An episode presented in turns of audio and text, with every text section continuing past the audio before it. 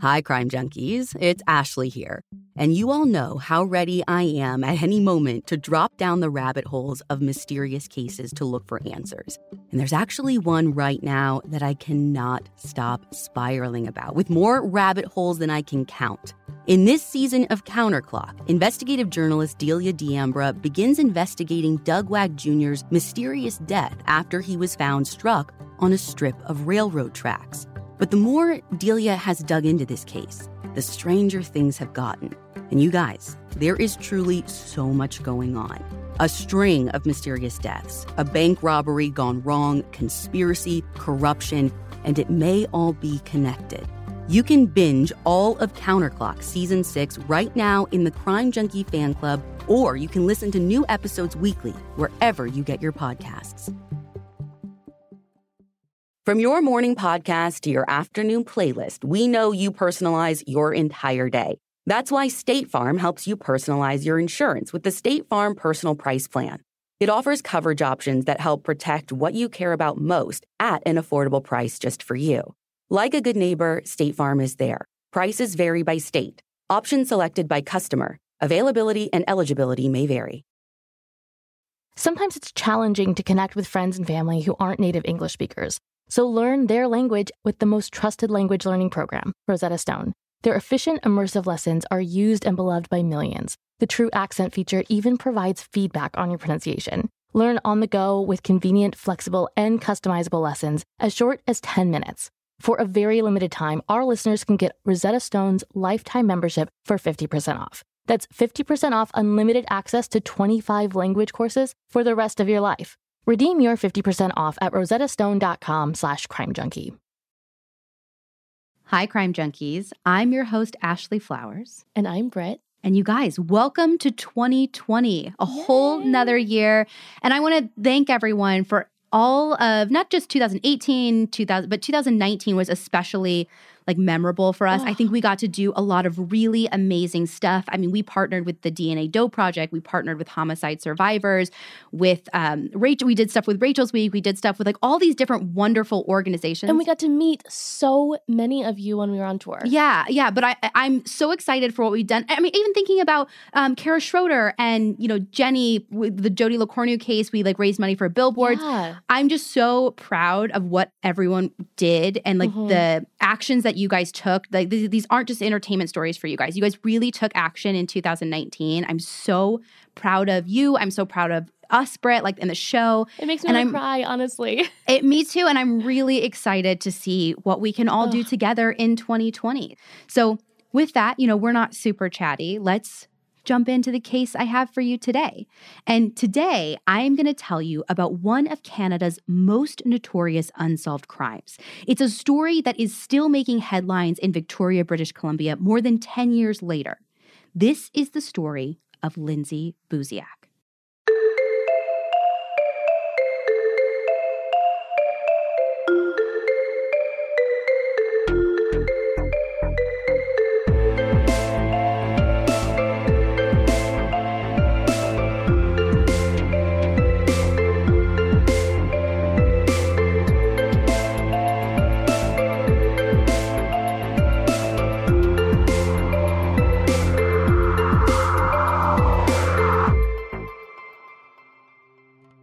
Back in 2008, when this story takes place, 24 year old Lindsay Buziak was a rising star in Victoria, British Columbia's booming real estate scene. She was young and still just starting out in her career, but she was already making a name for herself as an agent in one of Canada's hottest real estate markets, where homes regularly and easily sell for well over half a million dollars. According to NBC's Dateline episode called The Dream Home Murder, Lindsay was born and raised in Victoria as part of a big extended family, and she has lots of friends. Everyone who knew Lindsay described her as smart and caring and incredibly social. And that's kind of why she chose a career in real estate. It allowed her to be around people and interact with them on a daily basis.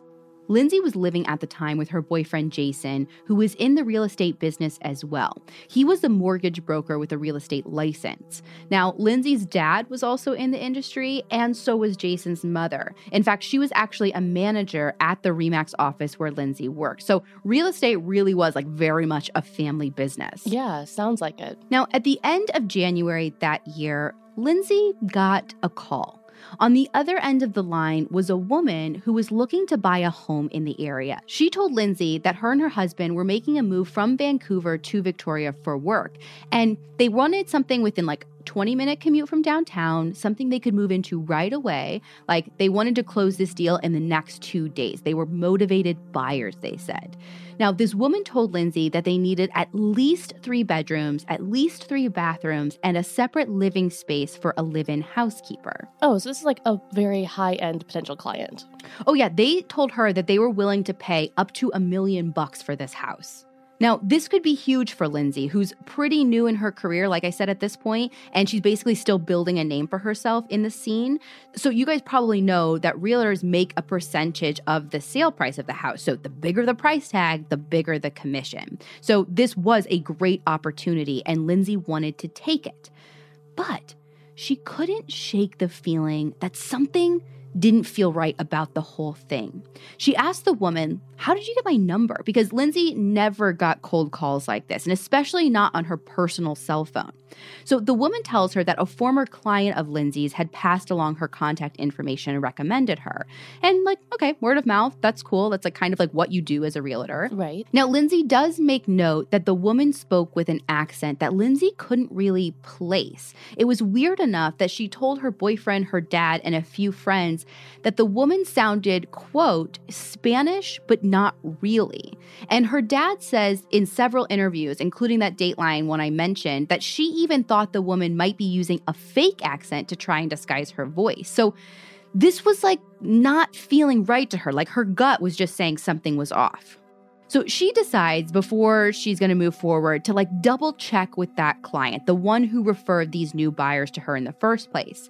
But that person was out of town and unreachable. So Lindsay wasn't able to like close that loop. Uh, what do you mean by unreachable? Like it's 2008 at this point. People have cell phones and email addresses. Yeah, and that's kind of what I thought too. And it's super strange to me. And I looked at a number of sources for this episode, and you can find all those on our blog. And no one really gets into like who this was or why they were unavailable. It drove me absolutely crazy. So, Anyways, even without satisfying her own gut check, Lindsay really wanted to take the client. Commission on a million dollar home is hard to turn down. And her boyfriend, Jason, agreed. He was like, listen, take the job. If you're nervous, I'll come too. And I'll just like stay outside on the street just in case. So this seemed less scary with her boyfriend there, especially with Jason, who was kind of a commanding presence. Lindsay's dad was quoted in an article for True Crime Daily saying that Jason could be pretty intimidating if he wanted to be. Like he was six foot, three inches tall, 240 pounds, a former semi pro hockey player. So definitely not a small guy. So him being there, even just parked outside on the street, was going to kind of put everyone's mind a little bit more at ease. Yeah. It didn't take Lindsay long to find a couple of properties that matched just what the buyers were looking for. The one that the buyers were most interested in was a brand new three bedroom home in the town of Saanich, a suburb of Victoria. So Lindsay and her clients arranged to meet at 5:30 that Saturday, February 2nd, to show them the house. So Saturday comes, Lindsay and Jason go grab a bite to eat at a local restaurant. Then Lindsay heads to the house in Saanich to meet her clients. Now, Jason had to run a quick errand first, but he said, you know, listen, I'll meet you at the house. I'll be there just after 5:30. According to investigators quoted in True Crime Daily, the lockbox on the outside of the home was opened at 5:29 p.m., which is exactly what you'd expect for a 5:30 showing. At the same time, Jason was leaving the errand that he'd been running. He was actually dropping off some papers at a local business. He had a friend with him at the time, and the two were actually going to play a hockey game later that evening, so they were together most of the night. So Jason and his friend like finish this errand and off they go to the house to meet Lindsay. Now when he's driving there, he texts her around 5:30 to say that he was leaving and she texts right back to say that, you know, I'll see you soon. The clients are just arriving. At 5:38, Jason texts Lindsay again to say that he was a couple of minutes away. But this time, she didn't respond to that message. And in fact, she never opened it. But he thinks, you know, she's showing a house, so it's not super alarming that she's not responding. Jason and his friend pull into the driveway at 5:45 and he sees what he assumes must be the potential buyers right at the front door. And he basically like sees them right in the door and then they walk back inside the house. So he's thinking like maybe they're they're like just getting there a little bit late and just now starting the showing. And he doesn't want to seem like a meddling boyfriend, so he decides to move his car out of the driveway and onto the main street. Now, he still has a view of the house from there, but this way he won't be in Lindsay's way and hopefully the clients like won't even notice him. He and his buddy wait like 10 minutes in the car and then Jason texts Lindsay again to see if she's wrapping up. Now this is like 5:55 now and again there's no response.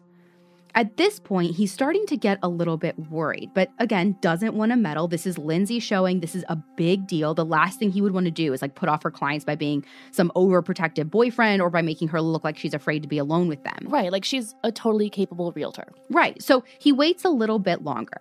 At 6:05, the clients have still not left the house and Lindsay is still not opening or reading his texts. Now, for anyone who like hasn't bought a home, how showings seemed like they might be like a pretty grand, long, big ordeal. But like when you're home shopping, I mean, honestly, we were like in and out of ours in like 15, 20 minutes. I was gonna say, if it's over 30 minutes, it's a bad showing. yeah. Well, granted, I'm not, I haven't looked at million dollar homes though, so maybe it takes true, a little bit true. longer. I mean, three beds, three baths, there's not much else to see.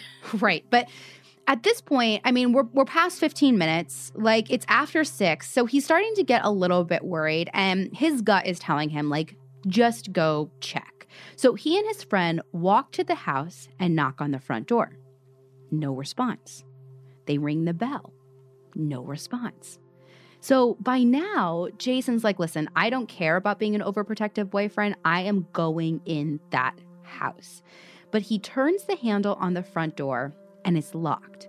Now he's really worried, worried enough to call 911 and get police on the way for a welfare check.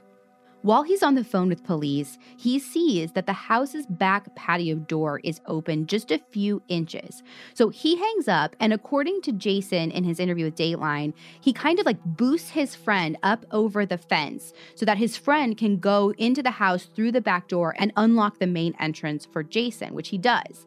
As soon as the door is unlocked, Jason like bursts through, starts calling for Lindsay, but hears nothing back. Her shoes are right there at the front door, exactly where you'd expect to find them if you're showing a home.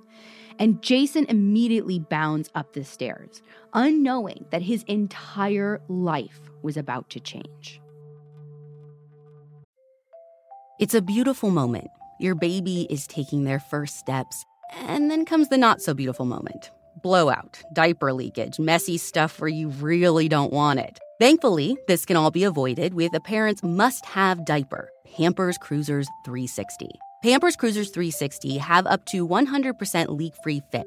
The blowout barrier in the back helps prevent leaks no matter how active, on the go, or wild your baby moves. Josie pretty much skipped crawling, and the girl is now full on running. And Pampers Cruisers 360 has saved me from some very massive, messy situations. So as soon as your baby starts standing or walking, get them in Pampers Cruisers 360. Because unlike other diapers, there are no diaper tabs. Instead, they have a stretchy 360 degree waistband that you can pull on so easily. Add Pampers Cruisers 360 and free and gentle wipes to your cart or pick them up at your local grocery store or big box store. For trusted protection, trust Pampers, the number one pediatrician recommended brand.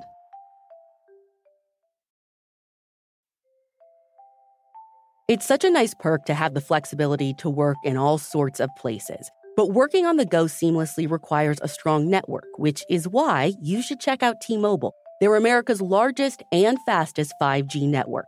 Plus, they also cover more highway miles with 5G than anyone else. And that's been great for me, especially because these last few months, I've been doing a lot of on the ground reporting with our team from northern Wisconsin to Utah to the middle of nowhere, Indiana. No matter where I go, I'm able to stream, make calls, or get those case altering DMs from sources, which that's my favorite part.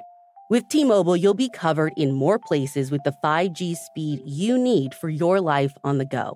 Find out more at tmobile.com slash network today. Coverage not available in some areas. Fastest based on median overall combined 5G speeds, according to analysis by Ookla of Speed Test Intelligence Data Q3 2023. See 5G device coverage and access details at tmobile.com.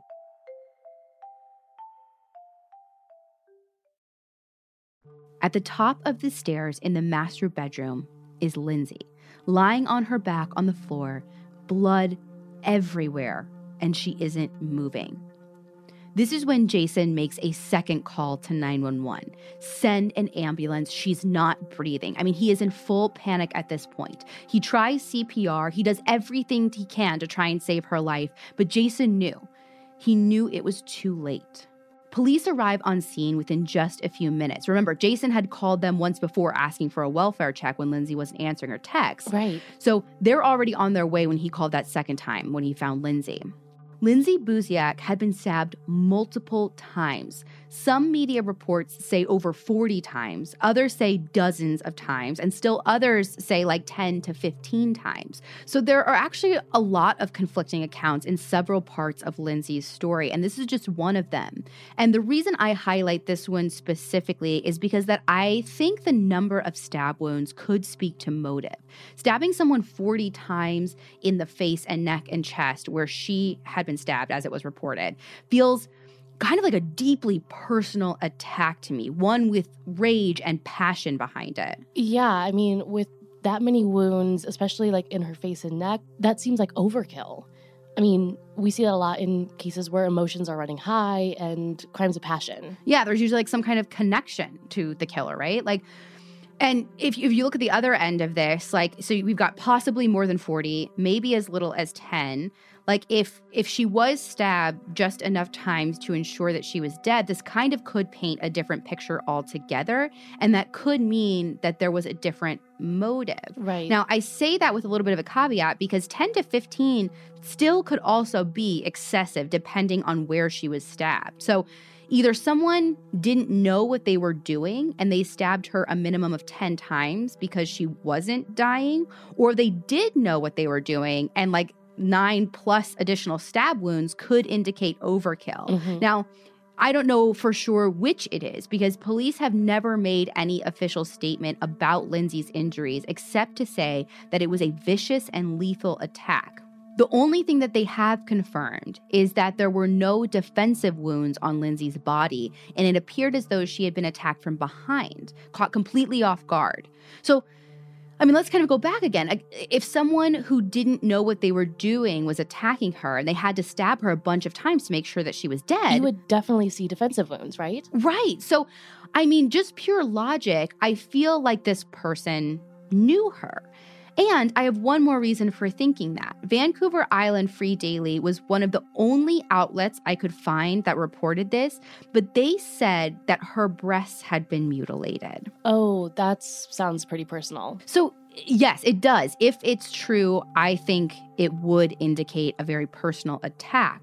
But Again, because no details about the condition of Lindsay's body were released, I don't know if they were really mutilated or if they just took the brunt of 10 to 40 stab wounds.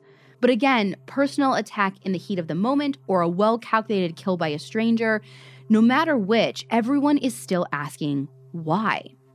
Police started where they always start, with the people closest to Lindsay her boyfriend, her friends and family, her coworkers. Now, her boyfriend was the first person of interest. Everyone police had spoken to said the same thing. Jason and Lindsay loved one another, they were happy, but there was more to the story. According to interviews Lindsay's dad, Jeff, gave to both NBC Dateline and True Crime Daily, there may have been some troubles in paradise. About six weeks before Lindsay's death, she had traveled to Calgary, Alberta to visit her dad. And while she's there, Lindsay told him that she wasn't happy with Jason, that she knew he was crazy about her, but that he was also jealous and possessive, and she didn't like any of those qualities. Jeff said that Lindsay told him during that trip that she was thinking of ending the relationship with Jason. So you have to kind of ask Did Jason know that Lindsay was thinking of walking away, or is it possible that he found out after that trip?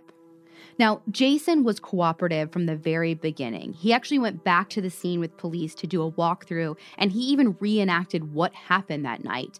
And they said that the evidence supported his version of events. He answered all of police's questions and even passed a polygraph. Well, and on top of everything, he was the one who made both 911 calls, right? Like, he was trying to protect and take care of Lindsay. Right. And I mean, even more than that, surveillance footage actually put him in another location entirely at the time of the murder.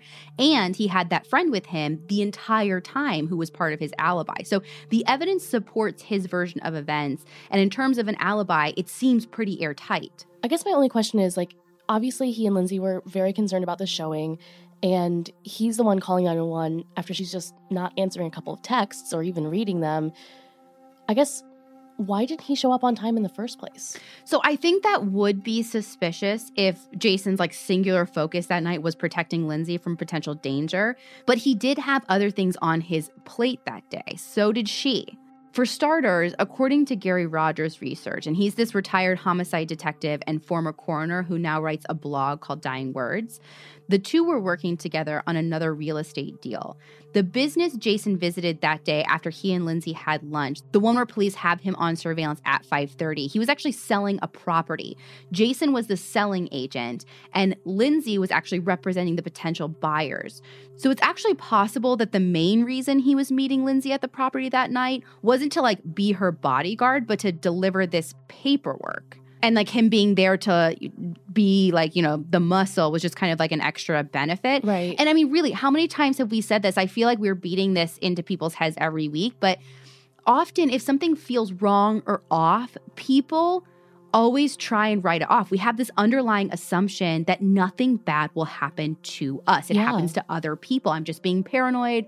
But it's okay to be paranoid people so I really don't think that Lindsay thought she was like going to die or something horrible was going to happen. I mean, I think if she really, really believed that, she wouldn't have gone or she would have brought Jason like inside with her right away. Mm-hmm. And it's possible that this like mutual deal that they had kind of gave them a reason to connect that didn't make them feel like they were being paranoid. Just like very casual. I'm going to swing by and give you the papers and make sure everything's okay. It just makes sense. Let's not freak out about it. It just makes sense Yeah. for us to do this. I'm going to be there anyways, right?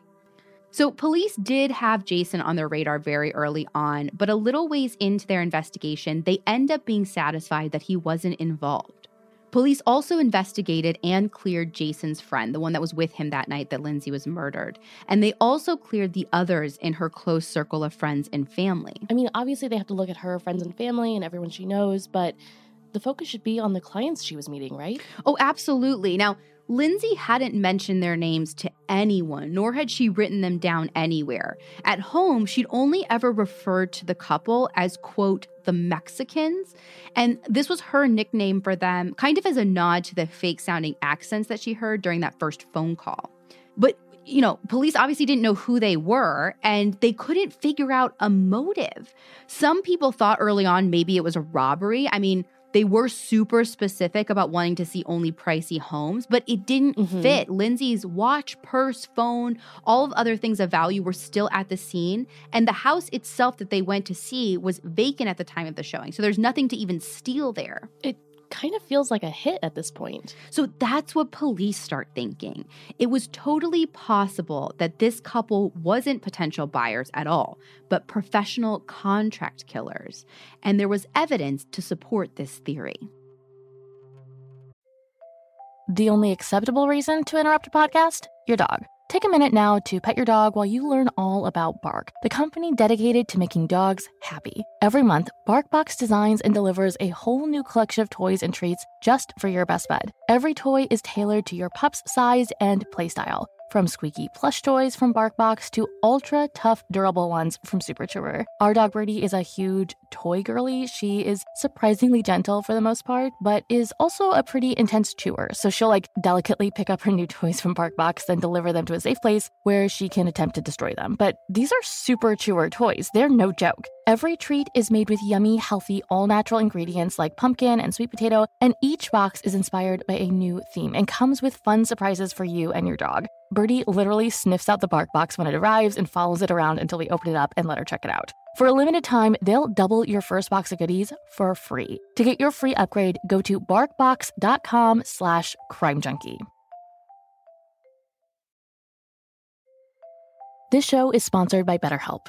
If you're anything like me, when you have something weighing on your mind that's taking up time and energy, the best thing you can do is to talk about it. But sometimes that's also one of the hardest things to do too. We all carry around different stressors, big and small, and when we keep them bottled up, it can start to affect us negatively. Therapy is a safe space to get things off your chest and to figure out how to work through whatever's weighing you down. If you're thinking of starting therapy, give BetterHelp a try. It's entirely online, designed to be convenient, flexible, and suited to your schedule. Just fill out a brief questionnaire to get matched with a licensed therapist and switch therapists at any time for no additional charge. Get it off your chest with BetterHelp. Visit betterhelp.com slash crimejunkie today to get 10% off your first month. That's betterhelp, H-E-L-P dot com slash crimejunkie. When police traced the phone used to contact Lindsay, they found, wouldn't you know it, a burner and it was registered in a bogus name to a bogus address in Vancouver. Now, according to the website lindsaybuziakmurder.com, the phone had been purchased from a convenience store in November of 2007, and it actually remained completely inactive until January 2008. Now, this is when calls start to be made to Lindsay and Lindsay alone. Literally, this cell wasn't used for anything else. About six or so calls are made to her, and in the day leading up to her murder, they can tell that the phone traveled from Vancouver, where it was purchased, to where Lindsay lived. Then, after the murder, the phone is never used again and is completely untraceable. That seems super planned and organized. Very. So, I mean, I think it's becoming a little more clear that this might not be the crime of passion we thought it was. This was a thoughtful and deliberate, well planned murder. In addition to phone records, police did have an eyewitness who saw Lindsay and the couple that she was meeting that night. The witness said that they saw two people, a man and a woman, walk up the street toward the house and introduce themselves to Lindsay. They only saw the man from behind, so the best description they could give was that he was about six feet tall and Caucasian. They got a better look at the woman, though. She was between 35 and 40 years old, they said. She had shortish blonde hair, like not quite shoulder length, and she was wearing a really distinctive dress. It was black, white, and bright pink. Now, this witness says nothing about their demeanor stood out. They looked totally normal, like any professional couple coming to check out the neighborhood. Were they able to get like enough description to make a sketch or something? So, of the woman, yes, they were. Police actually released the composite sketch along with a photo of the dress that the woman was believed to be wearing because again, it was pretty distinctive. And here, I'll I'll send this to you. You can take a look. Uh yeah, that is definitely a dress that I would remember. It's black and white and bright pink, like you said, and the color blocks kind of swirl up the front of the dress. It looks like something you might see someone wear in like an office, to be honest. Yeah, yeah. Professional looking, yeah, but definitely eye catching. It almost reminds me of like something a newscaster would wear. Oh, that's true, yeah. Um, but the sketch is provided is super vague. Totally. Like I look at that sketch. I mean, first of all, it's only of the side of a woman's face and I look at it and kind of wonder why even bother putting that out? Like, for how distinctive the dress is, this sketch is almost equally undistinctive. Like, like no joke, I feel like maybe a middle schooler could have drawn that. Like it's it's like an outline of a face with hair. Am I wrong? 100%. So, because of how undistinctive it is, naturally, police really focused in on the dress to see if that could lead to anyone. Now, based on the description, police actually thought early on that it might have been a designer dress, like something with a limited run that could maybe lead them to whoever purchased it. But that didn't end up panning out. It turns out that lots of this particular style had been produced and it was available in a bunch of department stores. Okay, but like this eyewitness saw them go into the house. Did anyone see them leave? No, so no one saw them leave. And frankly, I think it's kind of lucky that we even have a description of the couple arriving at the house considering the time of day. Like if you're playing this out in your head the way that I played it out in mine, make sure that in the setting you're accounting for the fact that it is February in Canada. Like the days are getting longer by February, but the sun that day set before 5:15 p.m. So by the time the clients arrived to meet Lindsay at 5:30, it would have been already getting dark, and by 5:34 it would have been fully black outside. Now, the people obviously weren't still in the house, so they had to have gotten out somehow. And we know they didn't like walk out the front because that's where Jason's car was the whole time. Right. So police actually brought in a canine unit to see if they could sniff out a trail. They assumed that the couple had exited out the back patio door, the one that was kind of left a little bit open and that Jason's friend actually went inside of. So then they're thinking, you know, they, they leave out of this door, they get over the fence out of the yard, and they're thinking they went to the next street, but the dog doesn't pick up anything. Like the the scent's gone. So they're kind of believing that there must have been a car or like even maybe one with like another driver. There could be a third person, but there had to be some kind of way for these people to get away.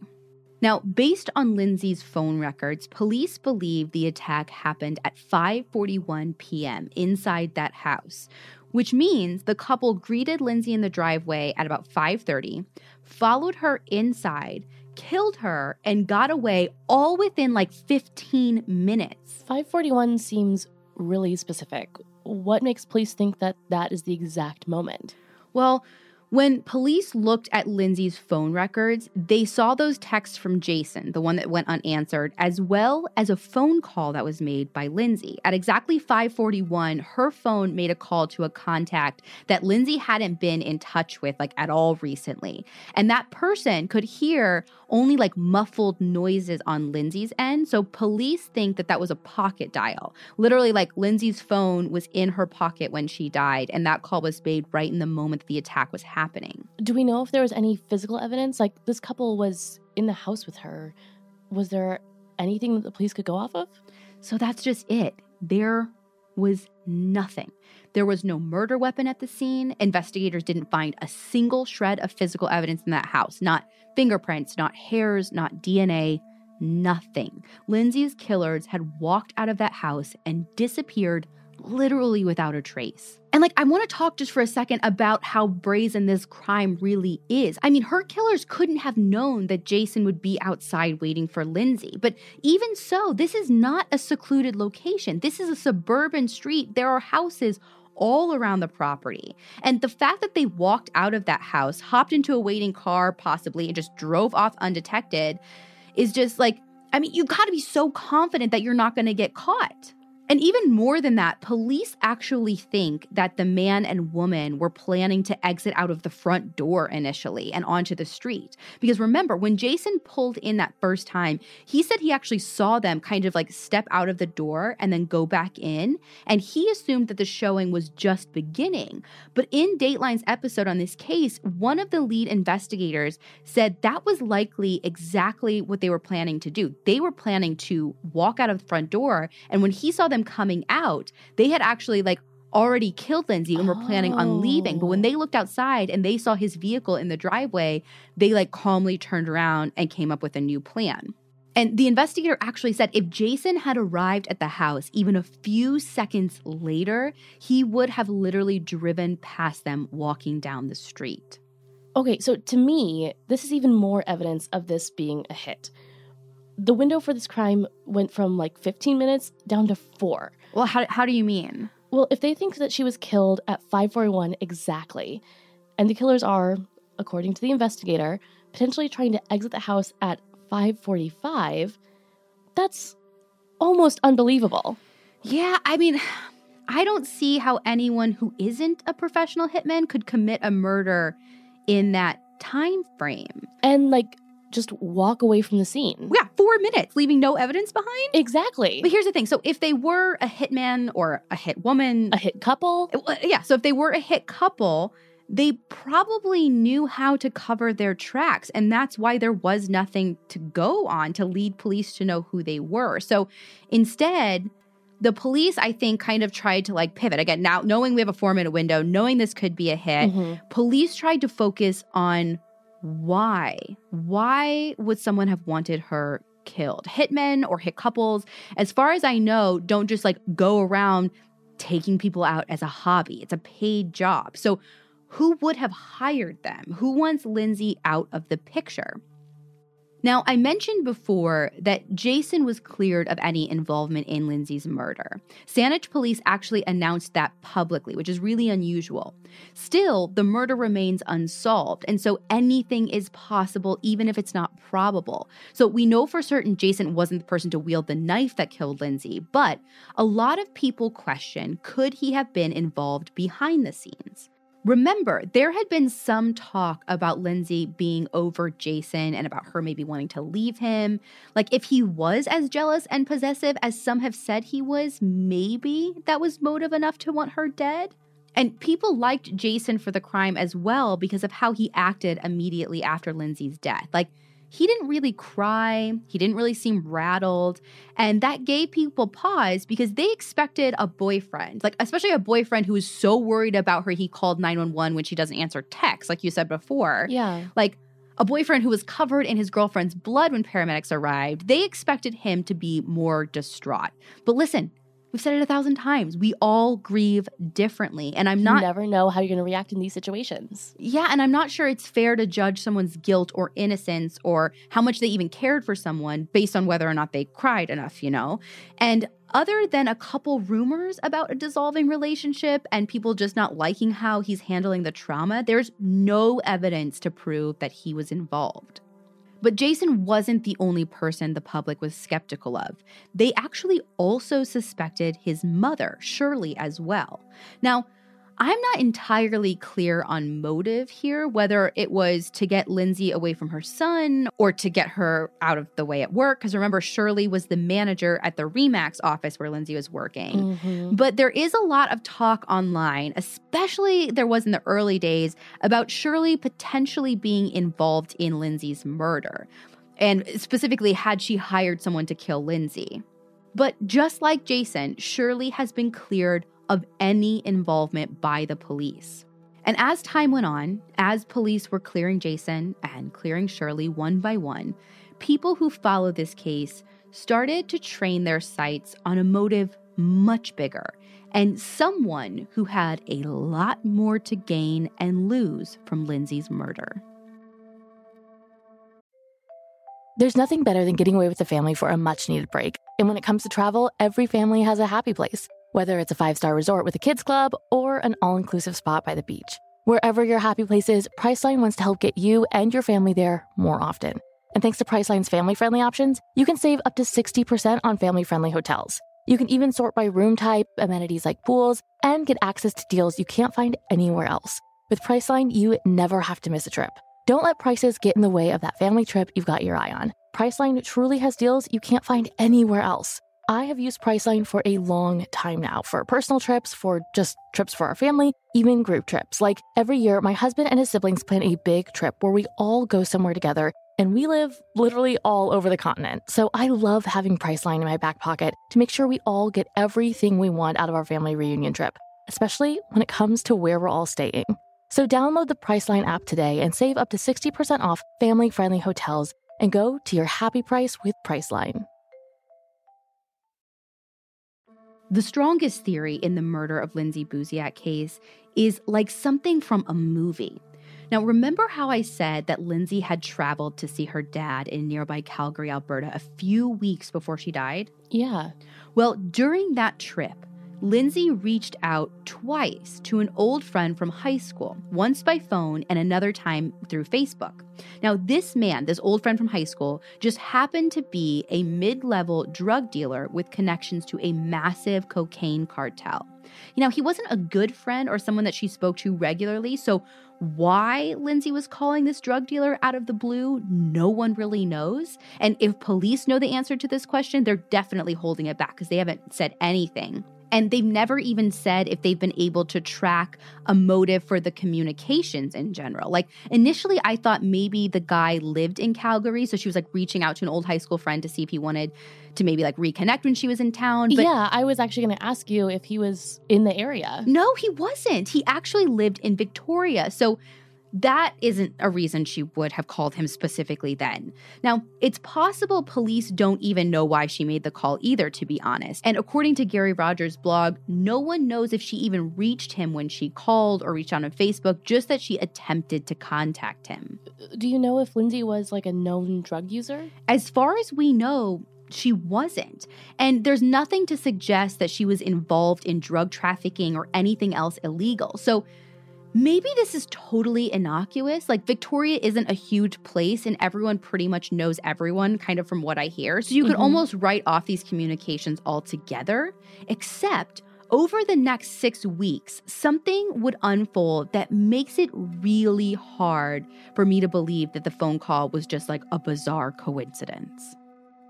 At the same time Lindsay was visiting her dad in Calgary in December of 2007, police were launching a massive investigation into a Calgary drug trafficking operation with ties to Lindsay's hometown of Victoria.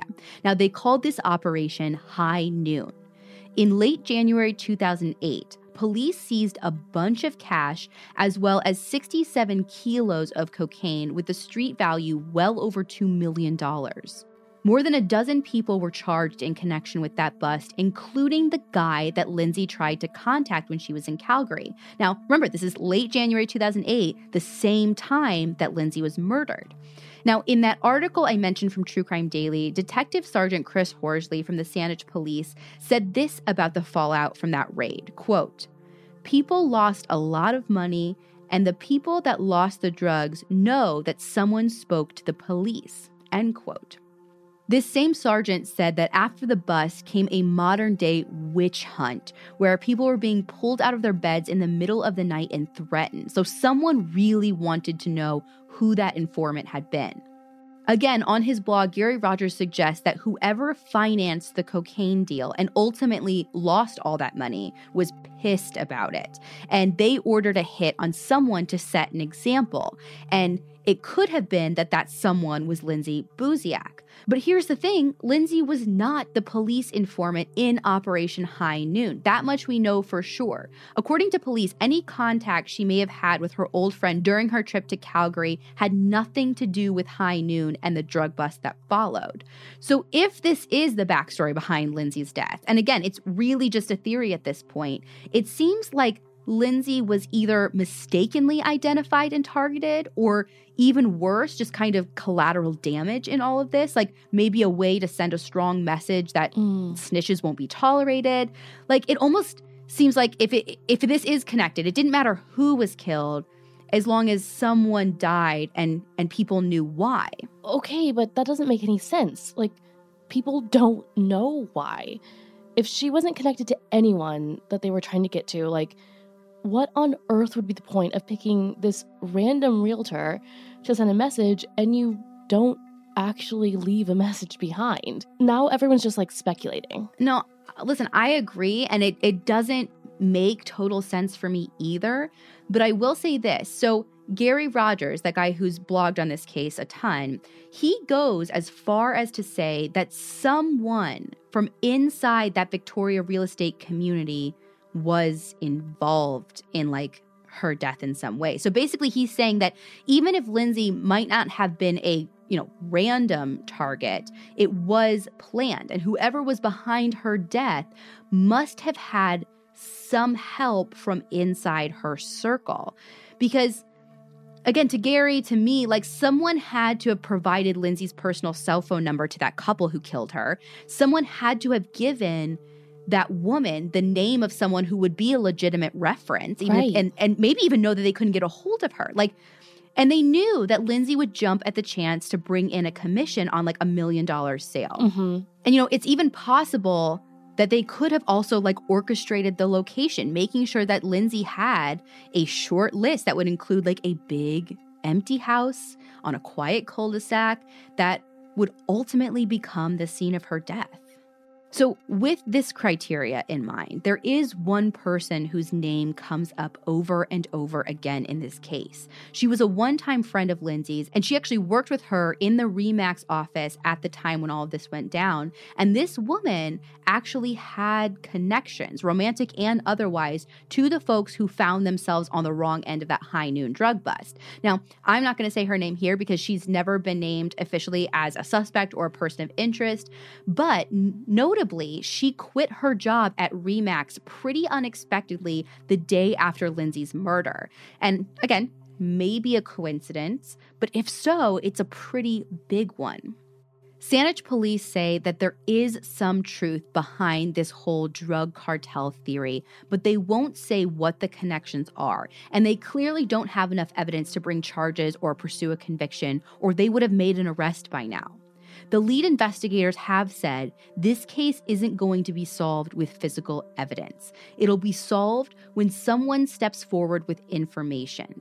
And everyone thought maybe we were close to that information in 2017 when someone left a comment on the lindsaybuziakmurder.com site. And not just any comment. According to nationalpost.com, it was a full confession with a taunt. Here is what they posted of the confession. I killed Lindsay, and stupid cops will never prove it. So you all got nothing. No one gives a shit anymore, anyhow, except her crybaby dad. Even her fakey girlfriends have washed it away. Typical loser chicks. Saanich cops dropped it because they can't solve and were told to drop it. Cut the phony investigation. It's done. Go home, losers. Forget about her. The street always rules. Bitches die every day. Now, of course, in 2017, this got a ton of attention. Lindsay's dad like wanted this investigated, and it did get investigated, but the comment never ended up leading to anything substantive, and the case still remains unsolved. Now, at this point, based on what they said earlier, it seems like police are waiting for someone to talk. It's been almost 12 years since Lindsay's death, secrets don't stay secrets forever. And until Lindsay's killer is behind bars, her dad will keep fighting to keep his daughter's story out there and to keep Lindsay's memory alive. And he's been very vocal about his disappointment with the lack of progress in the case. And he's been doing everything he can, as much media as he can, to get this case in front of as many people as possible. Global News even reported on his appearance on the Dr. Phil show, where he made some pretty bold accusations about the police and the people that he thinks are involved. And you know, there are actually a lot of rumors online about who could possibly be involved in this case, mm-hmm. who's tied to those drug dealers, like money laundering, covers up. It's like a crazy, crazy web, which we can't fully get into because Again, none of that has been substantiated by police or other authorities. But if you want to go down that rabbit hole, I mean, you can check out the lindsaybuziakmurder.com site for more information. And if you have any information about this case, there is a $500,000 reward up for grabs. You can make an anonymous call to Victoria, British Columbia Crime Stoppers at 1 800 222 8477.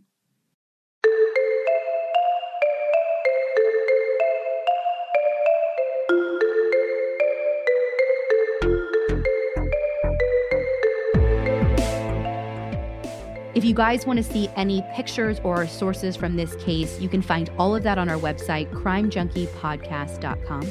And be sure to follow us on Instagram at Crime Junkie Podcast. We will be back next week with a brand new episode.